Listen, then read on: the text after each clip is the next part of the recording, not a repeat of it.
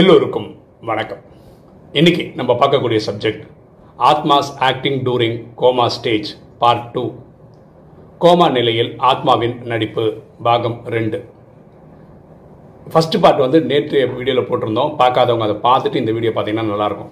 நேற்று வீடியோ பார்த்துட்டு ஒரு ஆத்மா இந்த மாதிரி ஒரு கேள்வி கேட்டிருக்காங்க. இந்த கோமா நிலையில் இருக்கும்போது ஆத்மா அந்த உடலில் தானே இருக்குது அந்த ஆத்மா ஆக்டிவாக தானே இருக்குது அந்த ஆத்மாவில் மனசு புத்தி சன்ஸ்கார் இருக்குல்ல. அது வந்து இன்ஸ்ட்ரக்ஷன் கொடுத்து கொடுத்து கொடுத்து அந்த உடலை இயக்க வைக்கலாம்ல எழுந்துக்க வைக்கலாம்ல. அப்படியே ஏன் வந்து செத்து போன போன மாதிரியே இருக்க வைக்குது? அப்போ ஆத்மா இருந்தும் ஆக்ட் பண்ணலைன்னா என்ன அர்த்தம்?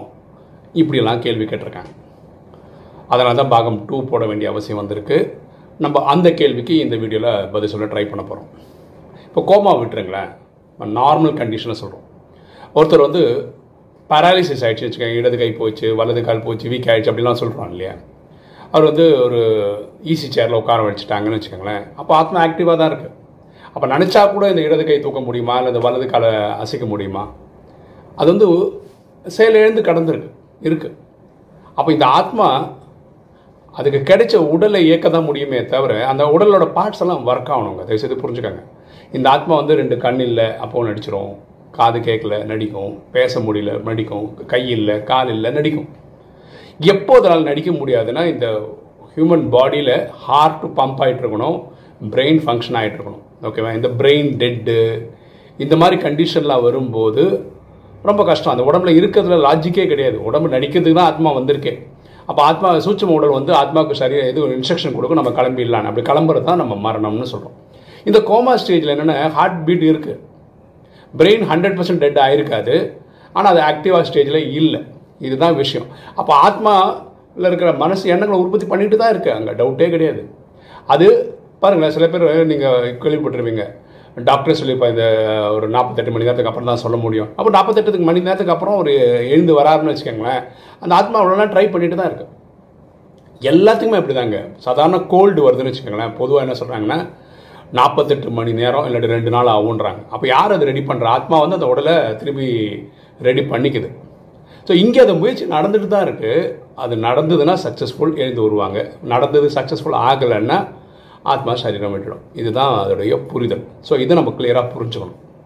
சரியா? அப்போ ஆத்மா ட்ரை பண்ணலை ஆத்மா எழுந்துக்கிறதுக்கு முயற்சி பண்ணலை அப்படிலாம் கிடையாது. பொதுவாகவே ஆத்மா வந்து அதுக்கு கிடைச்ச சரீரத்தை விடவே விடாது. அது கூட இருக்க தான் ட்ரை பண்ணும்.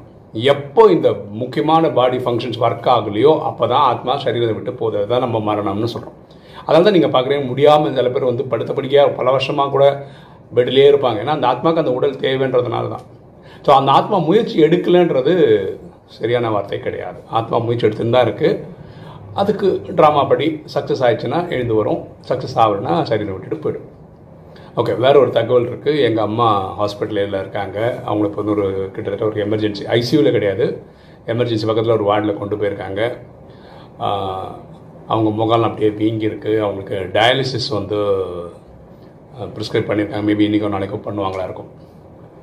இப்போது இதை ஏன் எங்கள் கூட சொல்கிறேன்னா ஒன்று நீங்கள் எங்கள் அம்மாவுக்காக யோகதானம் பண்ணிங்கன்னா ரொம்ப நல்லாயிருக்கும். முக்கியமாக பெரியவங்களுக்கு சரி இந்த வீடியோ பார்க்குறவங்களுக்கு ஒரு மெசேஜ் என்னென்னா எக்ஸ்பெஷலி நீங்கள் வந்து டயபெட்டிக் அப்படின்னு இருக்கீங்கன்னா எங்கள் அம்மாவுக்கு வந்து கிட்டத்தட்ட முப்பது முப்பத்தஞ்சு வருஷமாக டயபெட்டிக்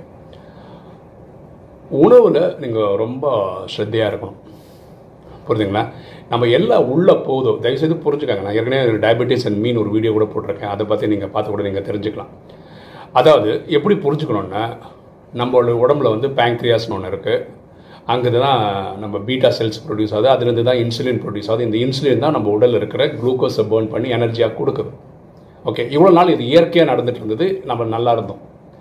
என்னைக்கு அதோடைய ப்ரொடக்ஷன் குறைஞ்சி போயிடுச்சோ இல்லை லேட்டாக ப்ரொடியூஸ் ஆகுது தான் டயபெட்டிக்னு சொல்கிறோம் அது வந்து ஒரு நோய் கிடையாது ஒரு டிஸார்டர் ஓகேவா ஸோ இதை நம்ம ஏற்றுக்க மு- புரிஞ்சுக்கணும் ஃபர்ஸ்ட் ஆஃப் ஆல் எனக்கு உணவு சாப்பிட்டா கூட அந்த இன்சுலின் ப்ரொடியூஸ் ஆகி அந்த குளுக்கோஸை பேர்ன் பண்ணுற சக்தி அதுக்கு இல்லை. அதுக்காக நான் மருந்து சாப்பிட்றேன்றத புரிதல் எல்லாருக்கும் இருக்கணும். இப்போ என்ன ஆயிடுதுன்னா நிறைய பேர் நான் சொன்னேன் டயபெட்டிக் மருந்து சாப்பிட்றேன் நிறைய பேர் மருந்து சாப்பிட்றேன்றாங்க. ஆனால் சாப்பிட்றாங்களே தவிர சுகர் கண்ட்ரோலில் இருக்கான்னு செக் பண்ணோம்ல. அப்படின்னா என்ன? அவங்க போதுமான அளவுக்கு மருந்து சாப்பிடல கண்ட்ரோல் கொண்டு வர்றதுக்கு. ஒவ்வொருத்தருக்கும் உடம்பு மெத்தடாலஜியே வேறு.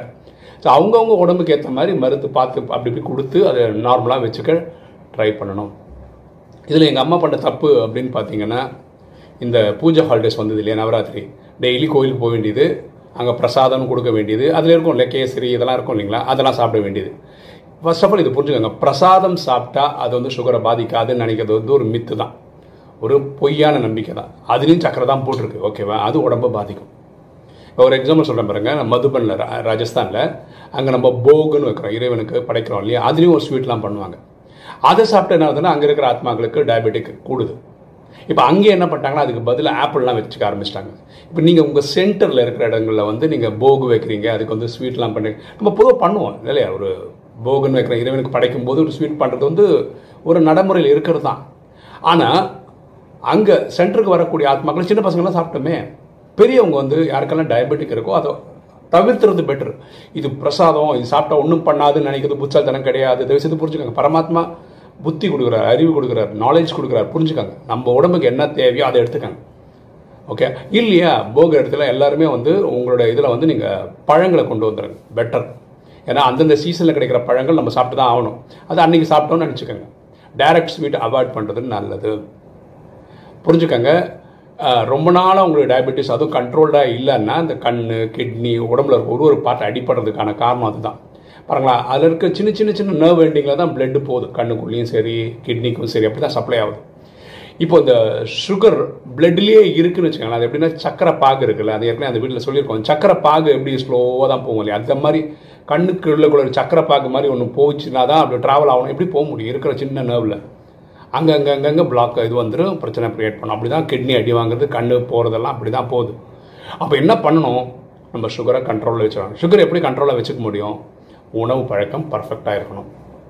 பாருங்களா ஆத்மாவுக்கு நம்ம ராஜயோக மெடிடேஷன் உடலுக்கு எக்ஸசைஸ் இதுக்கு தான் நம்ம வந்து யூடியூப்பில் நம்ம வீடியோக்கு டிஸ்கிரிப்ஷன்லேயே கொடுத்துருக்கோம் பாருங்களேன். ஈவினிங் நம்ம ஜூம் கிளாஸ்க்கு அப்புறம் நம்ம வந்து ஹடயோகா பண்ணுறோம் என்னங்க உடலுக்காக நம்ம எக்ஸசைஸும் பண்ணோங்க நிறைய பேருக்கு வந்து சோம்பேறித்தனம் இருக்கும் தனியாக பண்ணுறதுக்கு சேர்ந்து பண்ணலாம் ஈவினிங் பண்ணுறோம் எக்ஸசைஸ் கூட கிடையாதுங்க அது வெறும் வார்ம் அப் எக்ஸசைஸ் தான். ஈவினிங் வந்து கிட்டத்தட்ட ஒரு அஞ்சே முக்கால் ஆறு மணிக்கு பண்ணுறோம் அதோட லிங்கை கூட டிஸ்கிரிப்ஷனில் இருக்குது ஸோ நீங்களும் வந்து கற்றுக்கங்க அதை பார்த்துக்கங்க. அப்புறம் நீங்கள் என்ன பண்ண காலம்பரம் அமிர்த வேலை பண்ணுறீங்களா நாலு நாலே முக்கால்.